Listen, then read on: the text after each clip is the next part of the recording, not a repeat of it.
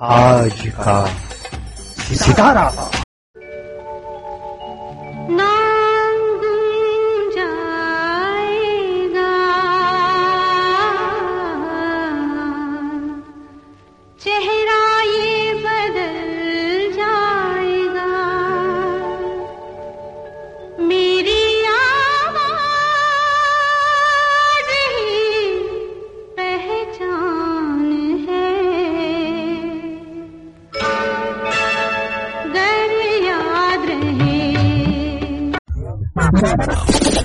Solid 93.75 FM.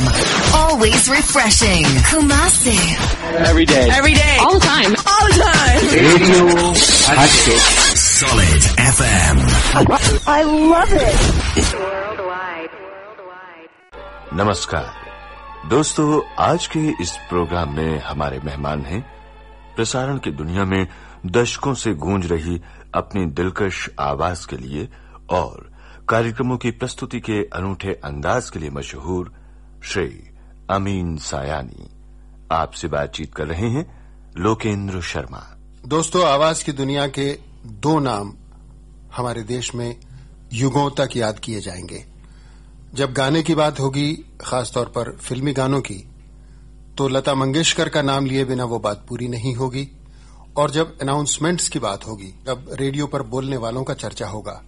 तो वो बात अमीन सायनी का नाम लिए बिना पूरी नहीं होगी अमीन सायनी साहब की आवाज़ सुनते सुनते बच्चे जवान हुए, जवान बूढ़े हो गए करीब करीब तीन पीढ़ियाँ गुजर गईं। लेकिन अमीन सायनी साहब की आवाज़ आज भी जवान है। शायद अभी कई बरसों तक इसी तरह लोगों को लुभाती रहेगी, लोगों के दिल में बसी रहेगी। अमीन सायनी इस देश के सबसे लोकप्रिय रेडियो अनाउंसर हैं। और ये रेडियो अनाउंसर नंबर वन हमेशा औरों के बारे में हमें बताते रहे हैं। जाने कितने गायक, जाने कितने गीतकार, जाने कितने संगीतकार, हीरो, हीरोइन, निर्देशक वगैरह सभी अमीन सायनी साहब की आवाज़ के द्वारा लोगों तक अपना परिचय पहुँचा पाए हैं। जाने कितनी फ़िल्मों के प्रचार और प्रसार में अमीन सायनी का योगदान रहा है। कहते हैं कि उनके जैसी आवाज़ और उनके जैसा अंदाजे बयां और किसी का नहीं है। ज़ाहिर है कि ऐसी शख्सियत के बारे में जानने की जिज्ञासा हमें भी है और आपको भी होगी।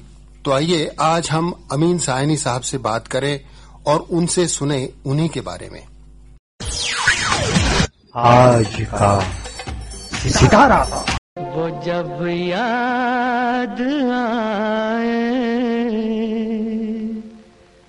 बहुत याद आए। और ये वो कहानी जो शायद आज तक अभी तक किसी ने नहीं सुनी। एक बात मेरे बारे में जो मेरी कामयाबी का राज है ये तो तुमने बताया नहीं लोकेंद्र। और वो राज ये है कि मैं कोशिश करता हूँ कि अपने प्रोग्रामों से लोगों के दमागों में लोगों के सर में बहुत ज़बरदस्त दर्द पैदा हो जाए। और वो दर्द जब पैदा हो जाता है तो मैं उन्हें सर दर्द की गोलियाँ बेचता हूँ। और अगर उससे भी उनका दर्द नहीं होता खत्म तो भाई उस दर्द को मुस्कुराकर सह लेने के लिए मैं टूथपेस्टें बेचता हूँ। तो इस तरह से आ, मैं कामयाब बन गया कैसे बना ये पता नहीं आ, और हूँ या नहीं ये भी नहीं पता मुझे तुम कहते हो तो ठीक है। कहते तो ये है अमीन साहब कि अगर एस्किमोज को रेफ्रिजरेटर बेचना हो तो आपकी मदद ली जानी चाहिए। और उसमें कामयाबी मिल सकती है। भाई मैं हो सकता है मेरी मेरी वाणी से और मेरे स्टाइल से बहुत लोगों पर असर हुआ हो। काश के ये असर थोड़ा बहुत मेरी बीवी पर भी होता। तो अमीन साहब अब बात शुरू करें शुरू से। मेरा मतलब है तब से जब आपके जहन में अपनी ज़िंदगी की पहली याद हो। वो जब याद आए बहुत याद आए। गमे ज़िंदगी के अंधेरे में हमने चरागे मोहब्बत जलाए, बुझाए। वो जब याद आए, बहुत याद आए।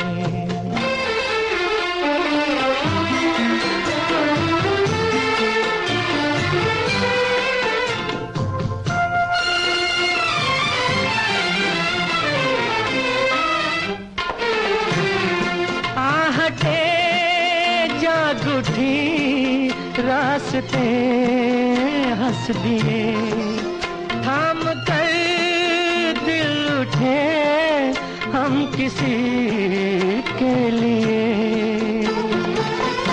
कई बार ऐसा भी धोखा हुआ है।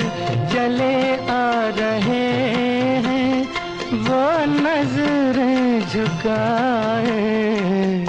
वो जब याद आए बहुत याद आए। वो जब याद आए बहुत याद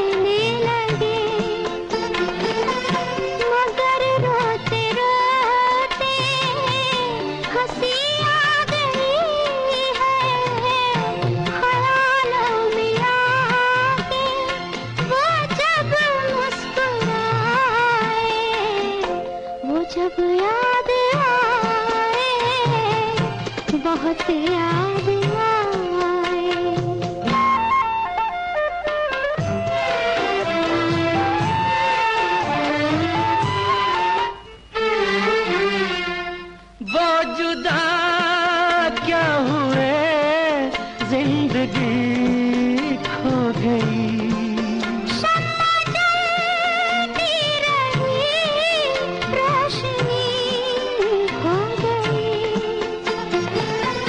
बहुत कोशिशें की मगर दिल न बहला।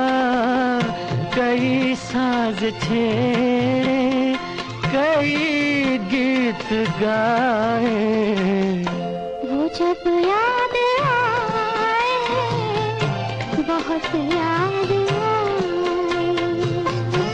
जब याद आए बहुत याद आए। स्पीड लिमिट माँ गाड़ी चलावो पहरो हेलमेट सीट बेल्ट लगावो। रेड लाइट ना जंप करो। जेब्रा क्रॉसिंग पर अलर्ट रहो। ड्रिंक करीने ना ड्राइव करो ना। रोड रेज ना मोबाइल पर बात। लेन मारो सौ चालो साथो सात। સુરક્ષા નથી કેવળ સૂત્ર આ તો છે જીવનનો મંત્ર માર્ગ સુરક્ષા નિયમનું પાલન એ જ તો છે કર્તવ્ય આપણું માર્ગ પરિવહન અને રાજમાર્ગ મંત્રાલય ભારત સરકાર દ્વારા જનહિતમાં જાહેર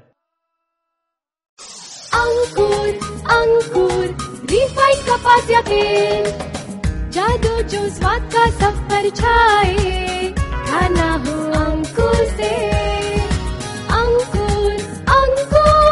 ठाकुर रिफाइंड कपासिया तेल। रेडियो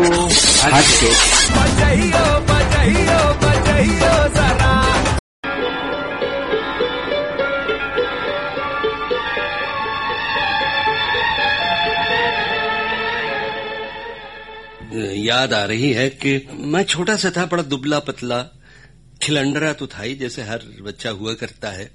अपने माँ बाप का और बड़े भाइयों का लाडला भी था, क्योंकि सबसे छोटा था मैं। और इत्तेफाक से मेरे माँ बाप ने कभी मुझे ज़्यादा डांटा नहीं, कभी पिटाई नहीं हुई, बस एक बार हुई थी पिटाई। कब ये मैं आगे चलकर आज के प्रोग्राम में बताऊँगा। तो बहुत खुश रहता था मैं। और चूँकि मैं उस माहौल में पैदा हुआ, जबकि भारत आज़ादी की तरफ़ बढ़ रहा था, और हमारा परिवार उस तहरीक में काफ़ी गहरे उतरे हुए था। तो लिहाजा हमारे परिवार में ये बातें आज़ादी की गुलामी की स्वतंत्रता की अंग्रेज़ों की हमारे बड़े बड़े लीडरों की ये बात बातें होती रहती थी हर जगह। ये आप अ, कौन से सन की बात कर रहे हैं? मैं मैं पैदा हुआ 1932 में। और जब से होश थोड़ा थोड़ा संभाला जहाँ जरा जरा सी यादें मेरे दिमाग में हैं, यूँ समझिए कि जब मैं करीब तीन चार साल का था तो अच्छी बातें जहन में आती थी। अम्मा और अब्बा दोनों काफ़ी मतलब शरीफ थे, बड़े सुलझे हुए लोग थे और अच्छी बातें अपने बच्चों को सिखाते थे। मैंने सुना है कि उनका आज़ादी की लड़ाई से भी ताल्लुक रहा हाँ। वहाँ तक हम पहुँचेंगे धीरे धीरे चलते चलते एक बात मैं उस जमाने की बता दूँ कि मेरे दिमाग में ये बात डाली गई थी कि हर चीज़ सही होनी चाहिए। अगर झूठ हो, अन्याय हो तो मुझे बहुत गुस्सा आता था। और भाषा जो मेरी थी, वो कुछ बम्बई की खिचड़ी भाषा थी। उसमें अंग्रेज़ी भी थी और गुजराती भी थी और बम्बई की थोड़ी बहुत मराठी भी थी। यानी ये बचपन बम्बई में ही गुजरा? बम्बई में पैदा हुआ। बम्बई में ही मैं मेरा बचपन गुजरा। तो मैं एक जुमला अक्सर कहा करता था कि ये फेयर नहीं है। अब ये अंग्रेज़ी का फेयर वो उसको आ, हिंदी में उर्दू में तर्जुमा किया जा सकता है लेकिन वो फेयर शब्द में जो बात है वो शायद और जगह नहीं मुझे तो नहीं मालूम थी उस जमाने में। तो ये मैं अक्सर किया करता कहा करता था कि ये फेयर नहीं है। तो लोगों ने मेरा नाम ही रख दिया था फेयर तो ये फेयर लड़का जो था ये उस जमाने से धीरे धीरे बढ़ते हुए जब बचपन में लड़कपन में जरा आगे बढ़ा तो मुझे याद है कि हम सब पूरा परिवार अ, ये शायद 1936 की बात है जब मैं करीब चार साल का था। मेरे वालिद साहब डॉक्टर थे। मेरे मामू बहुत बड़े डॉक्टर थे लंदन में। तो वो बार बार इसरार कर रहे थे कि मेरे वालिद साहब और हम सब वहाँ जाएँ और वालिद साहब एमबीबीएस की डिग्री थी उनके पास। वो एमडी की डिग्री लंदन में हासिल करें। तो इतना मुझे याद है कि परिवार ने सारा कुछ यहाँ का बेच बाज कर जहाज़ में हम चढ़े और गए वहाँ लंदन। जहाज़ की कुछ धुल्ली सी याद है बस कि बहुत सारा बड़ा समंदर और जहाज़ हिचकोले खाता हुआ ऊपर नीचे जा रहा है और अच्छे अच्छे अच्छे लोग हैं उसमें अच्छी अच्छी चीज़ें खाने को मिल रही हैं। आपने वालिद साहब का नाम नहीं बताया। वालिद साहब का नाम था डॉक्टर जान मोहम्मद सायानी और अम्मा कुलसूम सायानी तो लंदन पहुँचे तो मुझे सिर्फ़ इतना याद है कि इधर उधर घूमना मिलता था हमारी मौसी एक उधर थी वो हमें शॉपिंग के लिए ले गई कुछ खिलौने अच्छे अच्छे खरीदे उन्होंने। तो अपन तो मस्त राम थे बस मज़े करते थे। चार पाँच साल का तो बच्चा था मैं। अ, मैंने स्नो भी देखा। पहली बार ज़िंदगी में वो बड़ा अजीब सा लगा कि अरे ये ये रुई सी चीज़ें गिर रही हैं आसमान से। तो बड़, बड़ा अच्छा लगा मुझे। बाहर जाने के लिए परमिशन नहीं मिली। घर में बैठा बैठा खिड़की से देखा किया। तो उस विंटर का जो पहला विंटर था हमारा लंदन। लंदन में उसका असर हमारे वालिद साहब के हार्ट कंडीशन पर जरा ज़्यादा हुआ और हम लोगों को छोड़ छाड़ कर वापस आ जाना पड़ा। सर्दी की वजह सर्दी की वजह से। तो हम वापस आ गए। जब वापस आ गया मैं यहाँ तब मेरी स्कूलिंग शुरू हुई। स्कूलिंग थी बम्बई के न्यू एरा स्कूल में जिसमें गुजराती मीडियम था। तो इब्तदाई तालीम सारी गुजराती में हुई। अंग्रेज़ी फिर धीरे धीरे आती गई। हम आपके स्कूल की और तालीम की बात करें इससे पहले अगर उस वक्त का, उस जमाने का कोई गाना आपको याद आ रहा हो तो उसको सुनते चले? हाँ हाँ ज़रूर। भाई, ऐसा था कि उस जमाने में हमारे यहाँ एक ग्रामोफोन था, वो पुराना था ना? भोंपू तो नहीं लगा था, लेकिन वो हाथ से चाबी लगाने वाला ग्रामोफोन था, जिस पर वो 78 एट आर एम आरपीएम जो पुराने रिकॉर्ड हुआ करते थे, वो चला करते थे। तो उस जमाने में क्या था कि आज़ादी आ रही थी धीरे धीरे जैसा कि मैंने कहा, आज़ादी की तहरीक भी हमारे परिवार में उतरी जा रही थी। तो बड़ा जोश था उस जमाने में। जिस स्कूल में मैं गया न्यूरा उसमें भी यानी आज़ादी की बातें बहुत होती थी। बड़ा बड़ा नेशनल टाइप का स्कूल था। उन दिनों एक गाना मुझे बड़ा पसंद था। हालाँकि उसका न आज़ादी से कोई ताल्लुक था और न ही कोई खास जोश और खरोश से ताल्लुक था। गाना था पंकज मलिक का, पिया मिलन को जाना, है? जग की लाज, मन की मौज दोनों को दोनों ही निभाना। अब साहब, हिंदी विंदी हमें आती नहीं थी ज़्यादा। लेकिन गाना इसलिए अच्छा लगता था कि पंकज मलिक साहब उन दिनों अपने तमाम गाने, चाहे रोमांटिक हो या कोई और, बिल्कुल मार्चिंग स्टाइल में गाया करते थे। और हो जी हो तू गंगा की मौज में, जमुना का धारा, तू गंगा की मौज में जमुना का धारा हो रहेगा मिलन। ये हमारा, हो हमारा, तुम्हारा रहेगा मिलन। ये हमारा, तुम्हारा।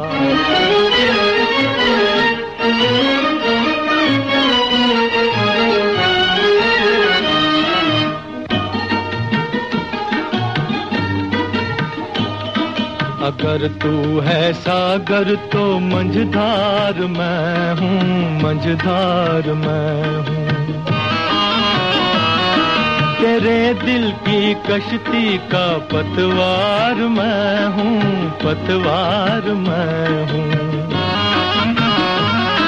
चलेगी अकेले ना तुमसे, ये नैया न तुमसे, ये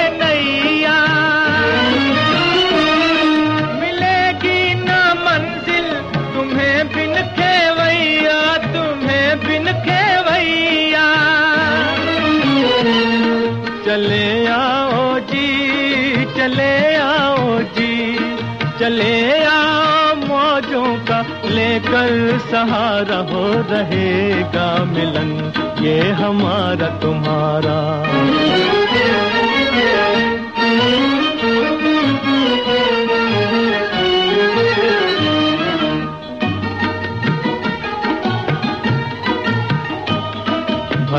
कैसे टूटेंगे बंधन ये दिल के, बंधन ये दिल के।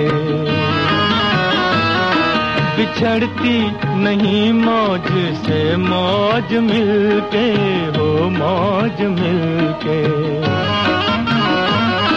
छुपोगे भंवर में तो छुपने न देंगे तो छुपने न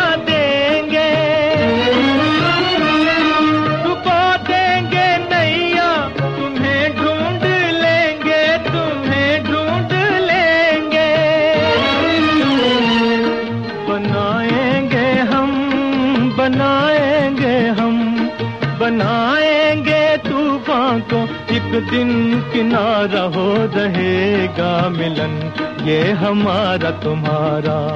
तू गंगा की मौज में जमुना का धारा, तू गंगा की मौज में जमुना का धारा हो रहेगा मिलन, ये हमारा, ओ हमारा तुम्हारा रहेगा मिलन, ये हमारा तुम्हारा।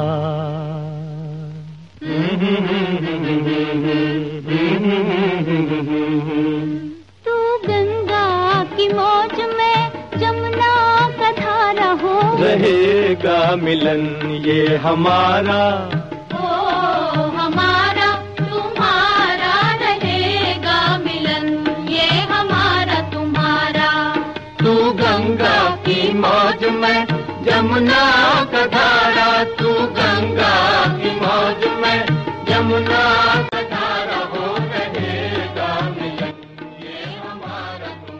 ये जो गाना अभी आपने सुनवाया है ये भी आप उसी ग्रामोफोन पर घर में सुना करते बिल्कुल बिल्कुल साहब। अच्छा एक और गाना जो हमने खरीदा तो नहीं था क्योंकि उन दिनों पैसा बहुत कम था परिवार में। फादर डॉक्टर तो थे लेकिन बहुत अल्लाह वाले डॉक्टर थे। लोगों का मुफ़्त इलाज करना बहुत उनको पसंद था। तो लोग आते, गरीब लोग आते, उनका इलाज करते, वो बहुत दुआएँ देते, लेकिन पैसे ऐसे कुछ ज़्यादा नहीं मिलते थे। इसलिए हम बहुत रुक रुक कर, थम थम कर, बहुत अरसे के बाद एक एक रिकॉर्ड खरीदते थे। लेकिन फ़िल्में देखना हमारा एक एक चस्का जो था, कहते हैं वो था, लेकिन उसके लिए भी पैसे ज़्यादा नहीं होते थे तो हम चवन्नी क्लास में जाकर देखा करते थे। ऊपर बालकनी में बेंच लगे होते थे या खड़े खड़े देखते थे। और ये अकेले या परिवार के साथ? हमारे वालिद साहब भी ले जाते थे हमको हमारे बड़े भाई हमीद को क्योंकि सबसे बड़े भाई थे हबीब उन्हें हमने वहीं छोड़ दिया था लंदन में डॉक्टरी सीखने के लिए। आप ये कह रहे हैं कि तीन भाई थे? तीन भाई थे। हबीब सायानी साहब फिर हमीद, हमीद सायानी साहब और फिर, और फिर आप। हमीद और मैं दोनों अच्छा बहन कोई नहीं थी? बहन नहीं थी इसलिए मैं मैं- यानी बहनें बनाता बहुत रहता हूँ। एक जमाना था जब राखियाँ बहुत आ जाती थी मेरी खिलाई पर। बहरहाल तो आ, मैं कह रहा था कि फ़िल्में देखने जाया करते थे तो उन दिनों वो अशोक कुमार की फ़िल्में बहुत- अच्छी होती थी और साहब उसमें एक फ़िल्म आई जिसमें एक गाना सुना हमने तो फिर वो जो बहुत बरसों के बाद आने वाली जवानी जो थी वो पहले से जोश खाने लगी हमारे दिल में और वो गाना था चल चल रे नौजवान रुकना तेरा काम नहीं चलना तेरा काम कुछ ऐसा ही था ना? तो- इंसिडेंटली इस गाने में भी वो मार्चिंग वाली बात थी जो शायद आपको बहुत इंस्पायर कर हाँ मार्चिंग से तो मेरा बहुत बड़ा शौक था। मैं तो बिल्कुल चाहता था कि मैं कुछ सोल्जर बनूं या आज़ादी का सिपाही बनूं और गाने इसलिए ऐसे ही पसंद थे। तो भाई ये चल चल रहे नौजवान के साथ थोड़ी देर चले हम भी? चलिए। मुझे याद सब है जरा जरा। दोस्तों आज के इस प्रोग्राम में हमारे मेहमान हैं मशहूर ब्रॉडकास्टर श्री अमीन सयानी। आपसे बातचीत कर रहे हैं लोकेंद्र शर्मा। आपकी कहानी आगे और बढ़ाएँ? हम्म हम्म, हम्म। अब हुआ ये कि संगीत का मुझे शौक तो था ही। संगीत का शौक था यानी सुनने का गाने का? गाने की कोशिश किया करता था। सुर था गले में भी और दिल में भी। न्यू ईयर स्कूल में मैंने क्लासिकल संगीत सीखा इंडियन क्लासिकल म्यूज़िक चार पाँच बरस तक। और खूब गाता था मैं। और सब हमारे जो जितने टीचर्स आते थे वहाँ म्यूज़िक सिखाने वाले बहुत खुश होते थे कि ये बच्चा देखो कितना अच्छा गाता है। कभी भजन गा दिया तो कभी कभी मालकौंस तो कभी मियाँ की मल्हार। तो अब ये गाते गाते सब हुआ ये कि मुझे शौक होने लगा सहगल के गीतों से। हिंदी संगीत के सरल संगीत के खुदा समझे जाते थे सहगल हैं? आज के लोगों को अगर कहा जाए कि सहगल साहब बहुत ग्रेट सिंगर थे तो मानने के लिए तैयार नहीं होते क्योंकि उनका स्टाइल अलग था। क्योंकि सहगल साहब स्टेज का गायन और माइक्रोफोन का गायन इन दोनों के बीच एक पुल्स समान थे। तो उनमें वो, वो गहराई वो मिठास भी थी जो कि माइक्रोफोन के गायन के लिए होनी चाहिए। और बिना माइक्रोफोन के गाए हुए जब प्लेबैक का जमाना नहीं आया था, उस जमाने का रफ पना जो है लाउड पना वो भी था उनकी आवाज़ में। तो साइकिल की आवाज़ हमें बहुत पसंद थी। अगर आज लोगों को सहगल साहब की आवाज़ पसंद नहीं है, या उनको गाने वाला मानने से कोई इनकार करे तो मैं समझता हूँ कि ये बहुत नाइंसाफी होगी, इसलिए क्योंकि आज म्यूज़िक फ़िल्म म्यूज़िक खास तौर पर जहाँ जिस मकाम पर आया है वो के एल सहगल जैसे संगीतकारों, कलाकारों, गायकों के कंधों पर चढ़कर ही आगे बढ़ा है। बिल्कुल बिल्कुल। मगर इसको अगर तुम एनालाइज करो लोकेंद्र तो तुम्हें पता लगेगा कि सहगल के जमाने के आसपास अनिल विश्वास आए थे। अनिल विश्वास ने जब शुरू किया था संगीत तो प्लेबैक का जमाना नहीं था। उसके बाद धीरे धीरे उन्होंने प्लेबैक गायकों को और गायिकाओं को इंट्रोड्यूस करना शुरू किया मसलन, तलत महमूद को पहली बार बुलाए, मुकेश का पहला गाना, और लता जी के कई शुरू शुरू के गाने इन्हीं के संगीत में आए, और फिर एक और मिठास आने लगी लेकिन सही बात है कि सहगल के जमाने से ये दौर शुरू हुआ हम्म? तो सहगल का मैं बहुत भक्त था और उसके बाद जितने भी रिकॉर्ड हम लोगों ने खरीदे, ज़्यादातर वो सहगल के गाने हुआ करते थे। चाहे वो फिल्मी गाने हों, या गीत हों, या गजलें हों। एक गाना मुझे बहुत अच्छा लगता था क्योंकि वो क्लासिकल बैकग्राउंड था मेरा तो उसमें जरा क्लासिकल स्टाइल है कि मैं क्या जानू, क्या जादू है। और उसमें ये भी था कि तब तक थोड़ी थोड़ी सी लड़कपन से वो जवानी लड़कपन में घुलने लगी थी। तो दो नैना मतवारे वो ऐसे ऐसे गाने सुनकर जरा तो लगता था कि हाँ भाई हम लग रहा है कि हम कुछ बढ़ रहे हैं जवानी की तरफ़। दिल में कुछ कुछ होने दिल में कुछ कुछ होने लगता था। तो भाई वो इस वक्त भी दिल में अगर कुछ कुछ होने लगे थोड़ा सा उस जमाने की बात तो बहुत बेशक। अच्छा ज़रूर तो आइए वही गाना सुनते हैं जो आपको बचपन में पसंद था। अब हुआ ये कि संगीत सुनते सुनते थोड़ा बहुत गाते गाते स्कूल में मैं बहुत गाया करता था मैंने बताया आपको। मैं करीब अ, 1945 में जब सेवेंथ क्लास में था अ, या 44 में जब सिक्स क्लास में था काफ़ी बीमार हो गया था। कुछ किडनीज में गड़बड़ हो गई थी। ओ। और मुझसे कहा गया था कि आप मैं काफ़ी मतलब एक्टिव था कबड्डी वगैरह खेला करता था और अ, स्कूल के कब्ज का चीफ कब था। और गेम्स भी थोड़े बहुत खेला करता था काफ़ी एक्टिव था। उसके बाद ये गड़बड़ शुरू हुई तो मुझसे डॉक्टर ने कहा अब्बा ने नहीं अब्बा खुद यानी डॉक्टर अपने परिवार परिवार के लोगों को ट्रीट ज़्यादातर नहीं करते और बड़े डॉक्टर को बुलाते हैं। तो आप अपने पिताजी को अब्बा कहकर बुलाया करते नहीं डैडी कहता था। डैडी कहता था। अच्छा और माताजी को आप क्या कहते माँ। माँ कहते थे। तो डैडी ने डॉक्टर को बुलवाया और मुझसे बड़े डॉक्टर ने कहा कि साहब देखिए खतरे की बात है आपको बहुत एहतियात करना पड़ेगा। लिहाजा आप पहला पहला काम कीजिए कि लेट जाइए। मैंने कहा यानी खेलने नहीं जाना स्कूल नहीं जाना? कहे नहीं लेटे ही रही उठिए मत बल्कि आप करवट भी मत बदलिए। मैंने कहा "हाँ, ये क्या हुआ? कहने लगे नहीं देखिए दो महीने तक तो आप ऐसे रहिए उसके बाद धीरे धीरे करवट बदलना शुरू हो जाएगा और आपको तब तक न कुछ खाना भी नहीं मिलेगा अब सिर्फ़ पानी नारियल पानी पीजिए और ग्लूकोज पानी पीजिए बस और कुछ नहीं। तो इस तरह से मैं बहुत एक्टिव बच्चा होने के बाद बिल्कुल ही एक बिल्कुल बिस्तर में लेटे रहने वाला बच्चा बन गया। एक तरह से सजा हो गई। सजा हो गई लेकिन मुझे पता नहीं क्यों और कैसे। शायद इसलिए कि मेरे मम्मी और डैडी ने बहुत प्यार से मुझे उस दौर से निकाला। हमीद भाई मुझे अच्छी अच्छी बातें बताते रहे। कितना वक्फा लग करीब दो ये ढाई करीब महीने? छह महीने। छह महीने आपको इसी हाल में रहना हाल में रहना पड़ा और उसके बाद भी मैं स्कूल नहीं जा सका। सेवेंथ क्लास का एग्ज़ाम मैंने मुझे परमिशन मिली थी क्योंकि मैं फ़र्स्ट क्लास स्टूडेंट हुआ करता था। तो प्रिंसिपल ने मुझे परमिशन दी थी कि मैं घर से पेपर करके भेजूं। तो उसमें भी मुझे फ़र्स्ट क्लास मिला बल्कि मैं मुझे याद है कि या तो मैं फ़र्स्ट आया हूँ उस साल या सेकंड आया। ये सन 1945 के आसपास की बात। पैंतालीस के आसपास की बात है। अब उसके बाद ये, ये हुआ कि हमारी एक आंटी मिसेस फातिमा इस्माइल जो कि सगी मासी तो नहीं थी लेकिन अ, सगी से भी ज़्यादा थी मेरी बिल्कुल दूसरी अम्मा की तरह थी। तो अ, उनके बेटे को रखा गया था सिंधिया स्कूल ग्वालियर में। अब वो भी हमारे साथ उनका पूरा परिवार हम हम दोनों साथ हॉलीडेज के लिए जाया करते थे एक दूसरे के घर में आना जाना हमेशा रहता था। तो उनका नाम था अहमद इस्माइल।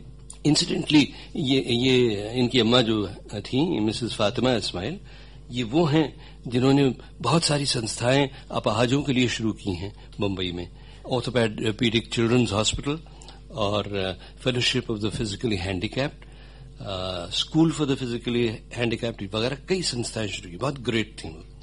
तो खैर उन्होंने अपने बेटे को रखा था सिंधिया स्कूल ग्वालियर में और अहमद मियाँ आकर हमको सुनाया करते थे कि वहाँ ये हुआ, वो हुआ और इस तरह से मज़ा आता है और प्लेइंग फ़ील्ड इतनी है मुंबई में तो ज़्यादा एक मैदान था बस न्यूरा के पास। कहने लगे, साहब, वहाँ तो सात आठ मैदाने हैं और साहब घुड़सवारी भी है और साहब बहुत सारी चीज़ें हैं उधर, स्विमिंग स्विमिंग पूल भी है। तो साहब धीरे धीरे अम्मा और अब्बा ने ये तय किया कि चलो, हमें वहाँ भेजा जाए।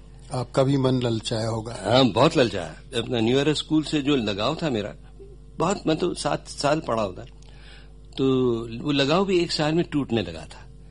क्योंकि आप बिस्तर पर रहे बिस्तर पर रहा काफ़ी लंबे समय। और लोग हालाँकि दोस्त मेरे आते थे कभी कभार मगर वो अपने अपने कामों में व्यस्त रहते थे। और आ, कुछ कुछ फलसफाना दिमाग सा तबीयत सी हो गई थी। उस दौरान। उ, उ, उस दौरान। इसलिए मुझे तन्हाई से डर नहीं लगता था। न घबराहट ज़्यादा होती थी। कभी पढ़ लेता था, या कभी सोच लेता था, कभी मन ही मन गा लेता था। मुझे याद सब है, जरा जरा, वो लम्हा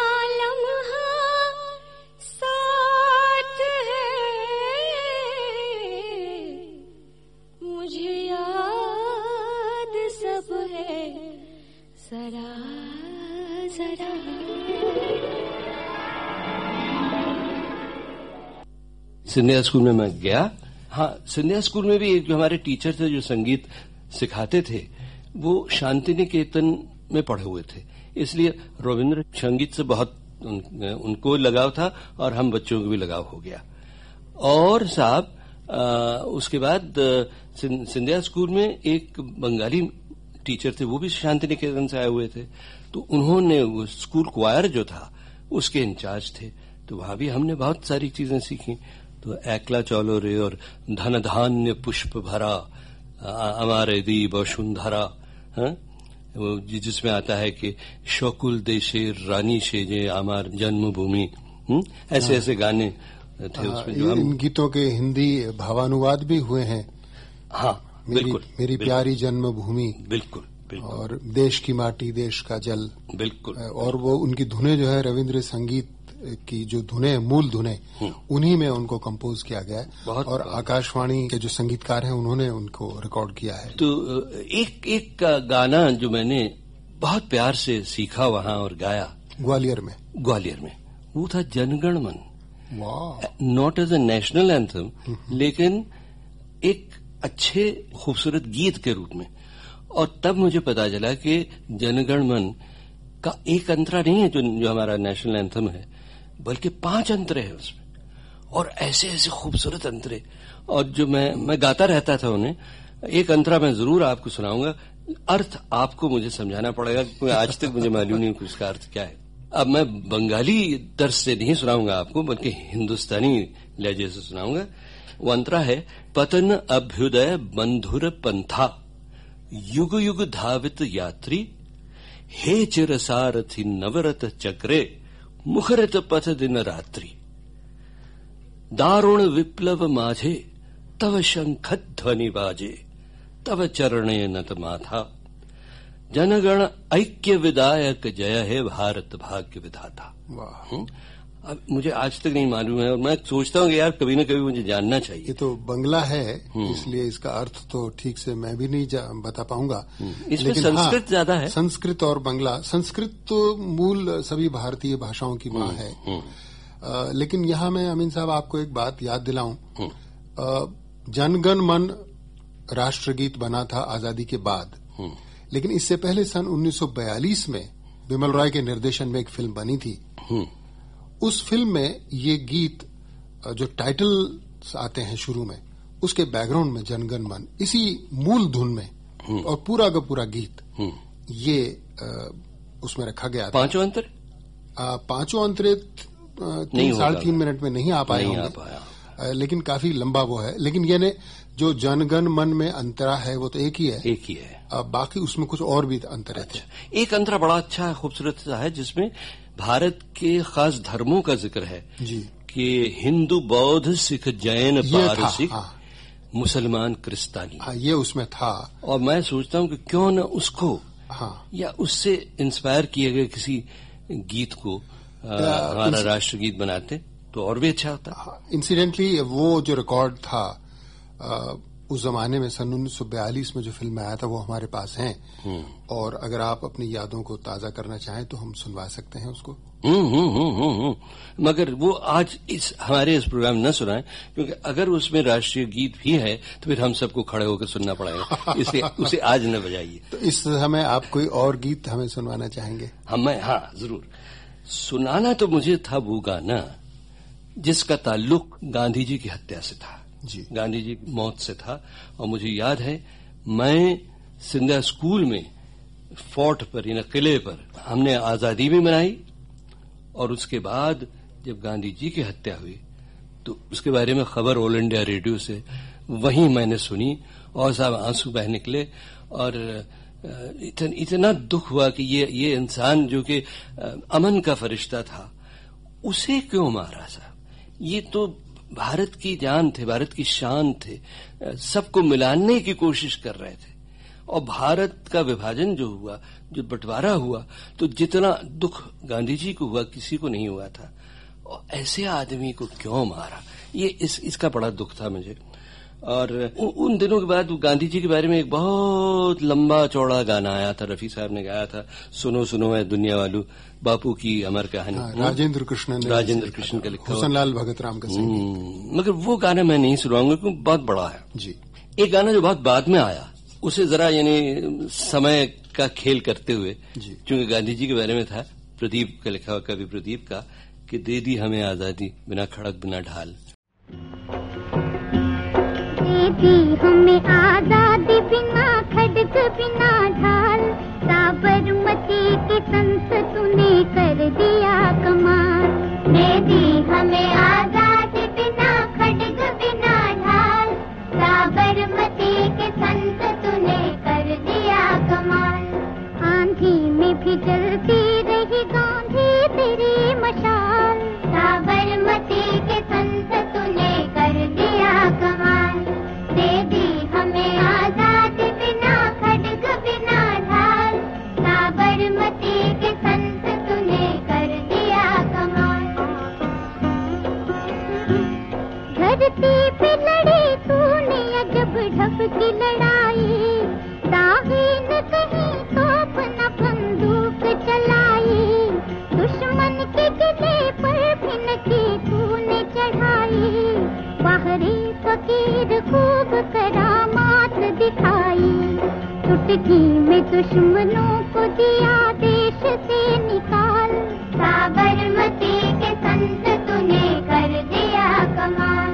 दे दी हमें आज़ादी बिना खड़ग बिना ढाल। साबरमती के संत तूने कर दिया कमाल। रघुपति राघव राजा राम। शतरंज बिछा कर यहाँ बैठा था जमाना। लगता था कि मुश्किल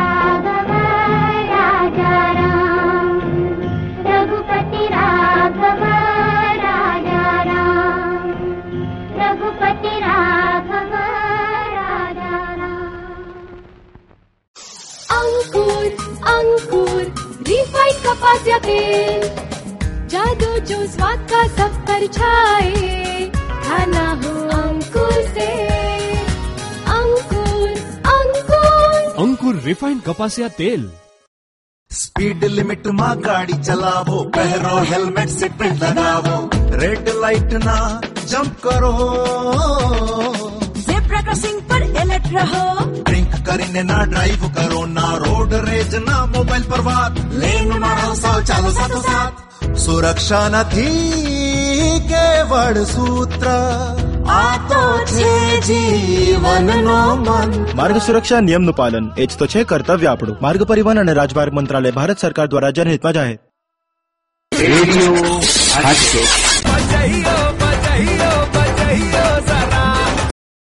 अमित साहब आपने महात्मा गांधी का जिक्र किया तो मुझे याद आया कि आपने अपनी चर्चा में शुरू में बताया था कि आपके परिवार का आजादी के आंदोलन से ताल्लुक रहा और खासतौर पे आपकी माताजी का महात्मा गांधी से कुछ नजदीकी संबंध था।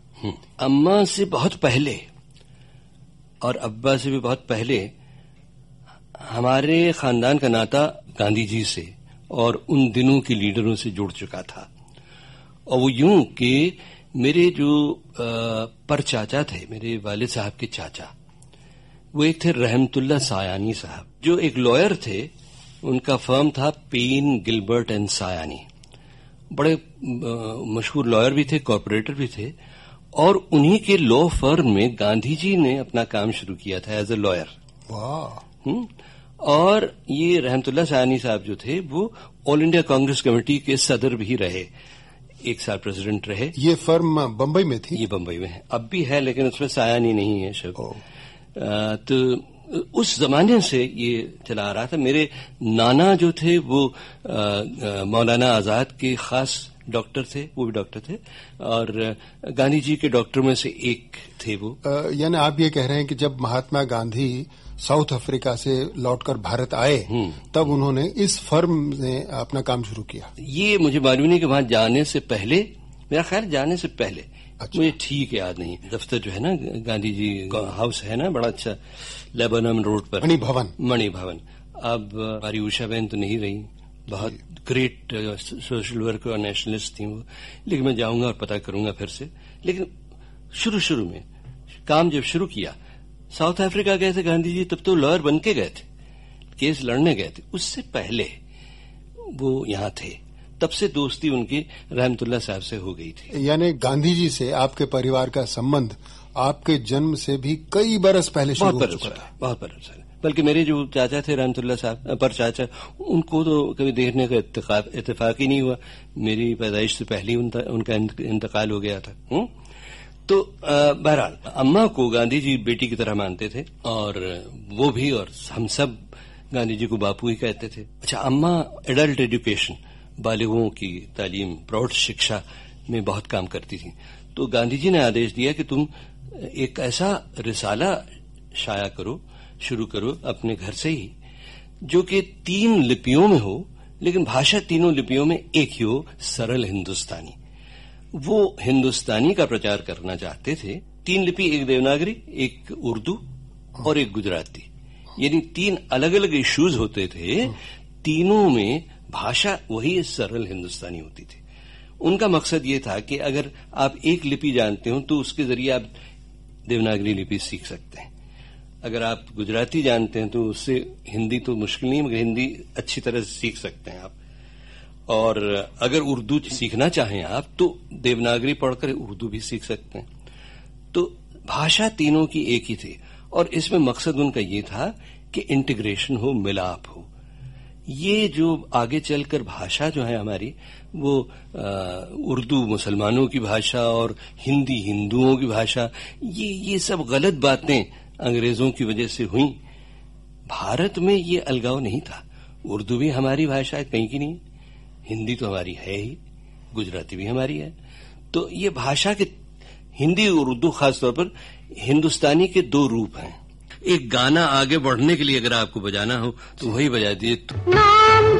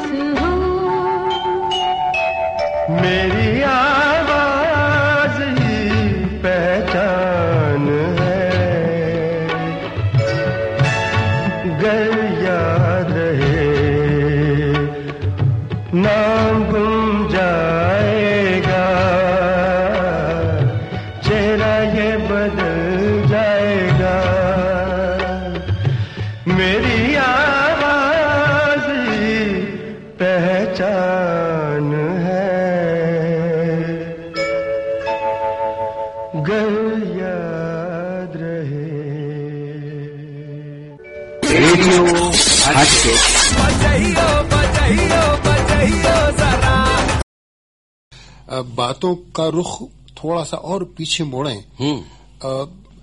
जो गर्मी की छुट्टियाँ आती थी बचपन में उस दौरान आप क्या किया करते थे और गर्मी की छुट्टियाँ आप कैसे बिताते थे ये मेरा ख्याल है हमारे सुनने वालों को बहुत अच्छा लगेगा आपके बारे में जानना। गर्मी की छुट्टियों का क्या था कि हम लोगों के पास जैसे कि मैंने शायद ज़िक्र किया कि ज़्यादा पैसे नहीं हुआ करते थे। तो हम कोशिश करते थे कि ऐसी जगह जाएँ जहाँ खर्चा न करना पड़े ज़्यादा, कि हमारे रिश्तेदार हों या बहुत करीब के दोस्त हों जो हमें इनवाइट करें। तो इस तरह से हम अलग अलग जगहों पर जाया करते थे। मुझे याद है, पूना में हमारे बड़े अच्छे, बहुत करीबी दोस्त रहा करते थे। उनका भी छोटा सा परिवार था, कुछ बच्चे थे मेरी, मेरे हम उम्र बच्चे थे। तो वहाँ मैं जाया करता था अक्सर। फिर मिसेस इस्माइल जहाँ जहाँ छुट्टियों पर जाती थी अपने बच्चों के साथ तो मुझे भी ले जाती थी कभी कभी हमीद भाई भी जाते थे। तो हम उनके साथ गए थे माउंट आबू। फिर लोनी एक जगह है पूना के पास, जहाँ उन्होंने मकान बनाया था, वहाँ भी हम जाकर रहे। फिर एक बार मुझे याद है कि पूरा परिवार मिलकर थोड़े से इकट्ठा हो गए थे पैसे तो सब साथ मिलकर महाबलेश्वर गए थे। महाबलेश्वर में ये था कि ऊंचाई पर है तो इसलिए सर्दी लगती थी, थोड़ी बड़ा मज़ा आता था बम्बई की गर्मी के बाद। बहुत मज़ा आता था लेकिन झंझट बहुत होती थी उन दिनों क्योंकि अब ये था कि छोटा सा कहीं कमरा लिया हुआ था उसमें अम्मा पकाती भी थीं और सब हम लोग सब प्लेट वेट धोते थे और सब कपड़े भी धोते थे और अ, काम भी करना पड़ता था और साथ मज़े भी करते थे। पहला हिल स्टेशन आपने कौन सा देखा? मेरा ख्याल सबसे पहला हिल स्टेशन पूना ही था। पूना को हिल स्टेशन इसलिए कह रहा हूँ क्योंकि बंबई से जरा ऊंचाई पर है। और हाँ इत्तेफाक से पूना में एक बार मैं गर्मी की छुट्टियों नहीं बल, बल्कि सर्दियों की छुट्टियों में भी गया। सर्दी की छुट्टियों में हुई बात ये कि साहब वहाँ पहली बार ज़िंदगी में मैंने सर्दियाँ महसूस की। और साहब इतनी सर्दी कि साहब बिस्तर से निकलू ही नहीं। मैंने कहा नहीं नहीं मैं तो उठने ही नहीं वाला हूँ जब तक बारह नहीं बजते। तो मेरे दूसरे हम उम्र बच्चे थे उन्होंने कहा अरे भैया तुम उठकर देखो जरा घूमो जरा भागो जरा दौड़ो। तो खून की रवानी जब बढ़ेगी रगों में तो साफ़ गर्मी भी आएगी।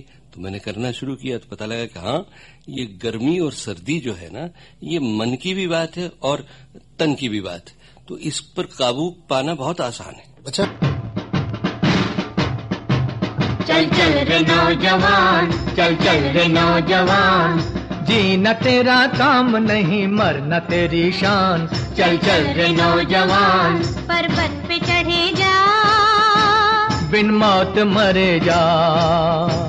जाएगी तेरी जान मगर होगा तेरा नाम। चल चल रे नौजवान चल चल रे नौजवान। कैसे जाऊँ आगे? सासू जी कैसे जाऊँ आगे? ऊँचा पहाड़ नीचे गहरी गहरी खाई डर लागे। कैसे जाऊँ आगे? सासू जी कैसे जाऊँ आगे? जो वादा किया वो निभाना पड़ेगा। सर फूट जाए चाहे टांग टूट जाए तुझको जाना पड़ेगा। जो वादा किया वो निभाना पड़ेगा। मम्मी के कहने में आकर क्यों खिलखिलाती है मुझको सताकर? एक दिन तू होगी उदास देखेगी जब मेरी लाश। ओ कल के लड़के क्यों करता बहाने? रग रग तेरी कोई जाने ना जाने लेकिन मैं हूँ तेरी साथ जानो तो है बदमाश। ज़िंदगी भर नहीं छोड़ूँगा तेरी बेटी का हाथ। छोड़ दे गर तू मदर इल्ला ये पहाड़ की बात। छोड़ दे गर तू मदर इल्ला ये पहाड़ की बात।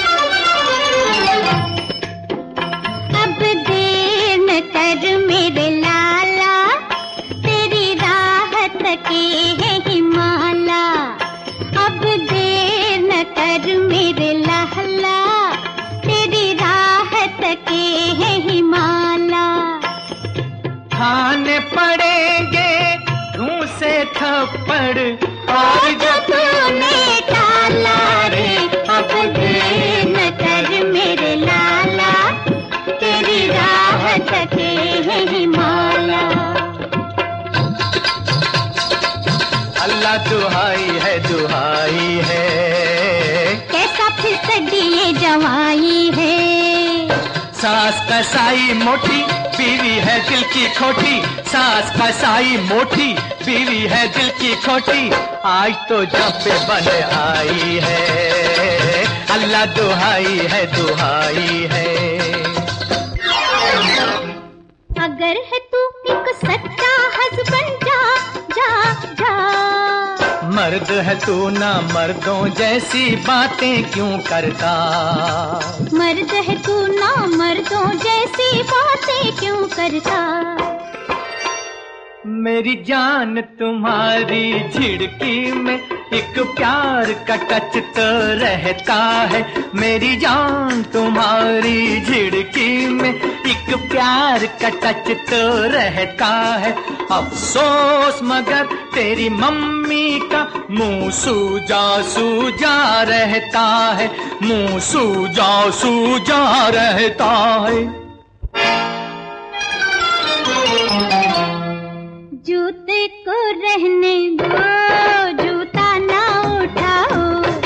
जूते को रहने दो, जूता ना उठाओ। जूता जो उठ गया तो ये भी हो जाएगा। मेरी तरह गंजा, मेरी तरह गंजा, मेरी तरह गंजा, मेरी तरह गंजा।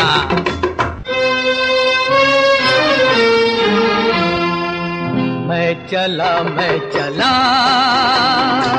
सर पे बांधे कफन, मौत की राह में। टाटा ए जान मन, मैं चला मैं चला।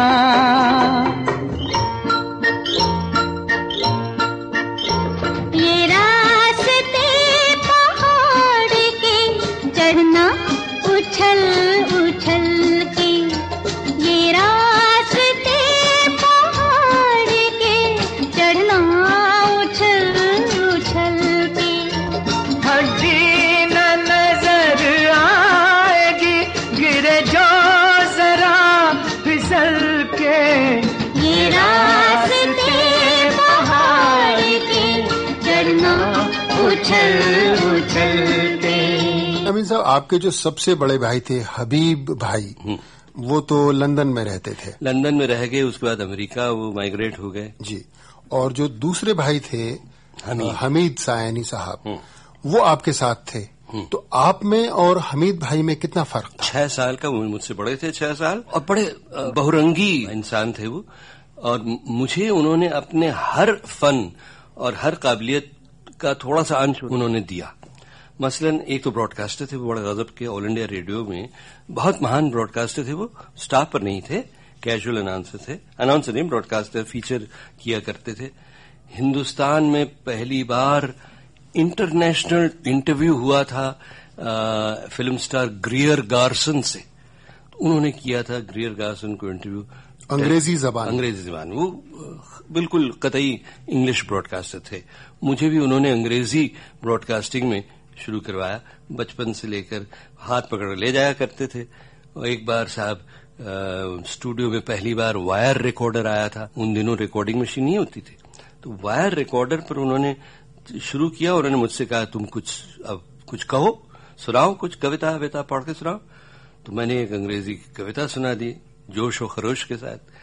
तो फिर उन्होंने वायर स्टॉप किया, वाइंड बैक किया और मुझे सुनाया। और कहा, भाई देखो, ये आवाज़ कैसी लगी तुमको? तो साहब, उस जमाने में कोई भी अपनी आवाज़ बाहर से तो नहीं सुनता था, अंदर से सुनता था। अब बाहर से जो ये अजनबी सी आवाज़ कानों तक, टकराई कानों से तो मैंने कहा, ये कैसी आवाज़ ये तो बहुत बकवास आवाज़ है।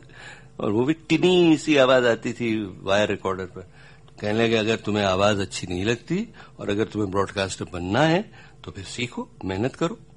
तो फिर उन्होंने धीरे धीरे मुझे ब्रॉडकास्टिंग में डाला और इस तरह से मैं आगे बढ़ा। ये आपके किस उम्र की बात है? ये मैं करीब आठ साल का साढ़े सात आठ साल का था। इंग्लैंड से हम लोग वापस आ गए थे। बस उन्हीं दिनों रहवर भी शुरू हुआ 1940 में और 1940 के आसपास ऑल इंडिया रेडियो में मैं ब्रॉडकास्टिंग यानी यू ब्रॉडकास्टिंग के संस्कार आप में आठ बरस की उम्र से बिल्कुल। हमीद भाई की बदौलत शुरू हुए। बिल्कुल। अच्छा इसके अलावा हमीद भाई और भी बहुत चीज़ें किया करते थे। वो राइटर भी बहुत अच्छे थे अंग्रेज़ी में लिखते थे। यानी जनरल आर्टिकल्स जर्नलिज्म एडवर्टाइजिंग बाद में उन्होंने शुरू की वो भी अंग्रेज़ी में। आ, फ़िल्में बनाना शुरू की उन्होंने शॉर्ट फ़िल्में एडवर्टाइजिंग फ़िल्में तो उसकी स्क्रिप्ट्स लिखते थे। अच्छा अलावा इसके वो डायरेक्टर भी बड़े अच्छे थे ड्रामों के। फ़िल्म डायरेक्टर भी अच्छे थे शॉर्ट फिल्म्स के लेकिन ड्रामा डायरेक्टर बहुत गजब के थे। ड्रामा यानी स्टेज का स्टेज पर स्टेज पर। और इसमें भी, रेडियो में भी, और उस जमाने में देखिए, इब्राहिम अलकाजी और सुल्तान पदमसी, जो एलिक पदमसी के बड़े भाई थे, जिन्होंने थिएटर ग्रुप का मूवमेंट शुरू किया था। और भी बहुत अच्छे अच्छे लोग उस जमाने के थे, जिनके साथ हमीद भाई बोला करते थे। और उन्होंने मुझे ड्रामों में भी, यानी डायरेक्ट भी किया स्टेज पर, फिर मैंने भी थोड़ी सी डायरेक्शन की, उनकी देखा देखी हमीद सायनी साहब आपके बड़े भाई ही नहीं आपके गुरु और आदर्श भी थे। बिल्कुल बिल्कुल साहब मेरे सब कुछ थे। तो अमीन साहब अगर आप मुनासिब समझे तो एक इस मकाम पर एक गाना हो जाए। हाँ गाना हो जाए और ये गाना ताल्लुक रखता है मेरे कॉलेज के जमाने से। तो ये ये गाना था आ मोहब्बत की बस्ती बसाएँगे हम इस जमी से अलग आसमानों से दूर। अमीन साहब आज स्टूडियो में आने के लिए आपका बहुत बहुत शुक्रिया। अरे मैं शुक्रिया अदा करूँ भाई तुम्हारा लोकेंद्र की तुमने मुझे बुलाया। सुनने वालों की तरफ़ से परिवार की तरफ़ से बहुत बहुत धन्यवाद।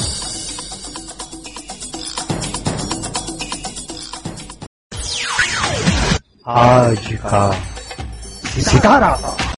दोस्तों आज के इस प्रोग्राम में हमारे मेहमान थे रेडियो की दुनिया के मशहूर ब्रॉडकास्टर अमीन सायानी।